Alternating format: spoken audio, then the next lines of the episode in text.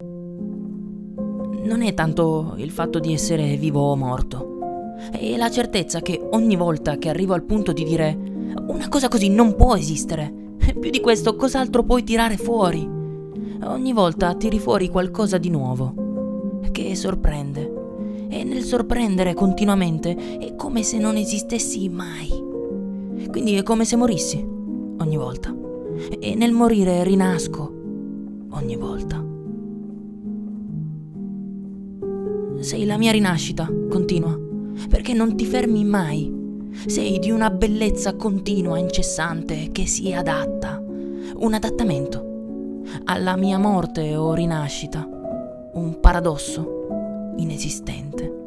Una bellezza casuale, non che io creda al caso. Di una bellezza casuale perché casualmente è capitata a te. Non hai né colpe né meriti, ti è capitata e basta. È il modo in cui la porti come un vestito cucito su misura. Bisogna saperla portare la bellezza.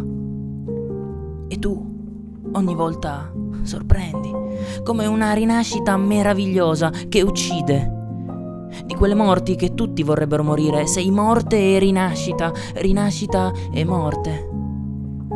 Mi soffermo sulla nascita, la tua, e mi domando dov'è che inizia e finisce la bellezza. Uno sguardo, un capello fuori posto, una smorfia, una parola, chissà quale poi mi soffermo sulla nascita, la tua, e mi accorgo che sei un po' tutte le cose. Sei uno sguardo mai concesso, sei un capello fuori posto, mai sistemato, sei smorfia per imitarmi, sei parola mai pronunciata. Isabella. Ma lo dico sottovoce, Isabella, perché sto morendo. Ma non è tanto il fatto di essere vivo o morto, è la certezza che ogni volta sorprendi.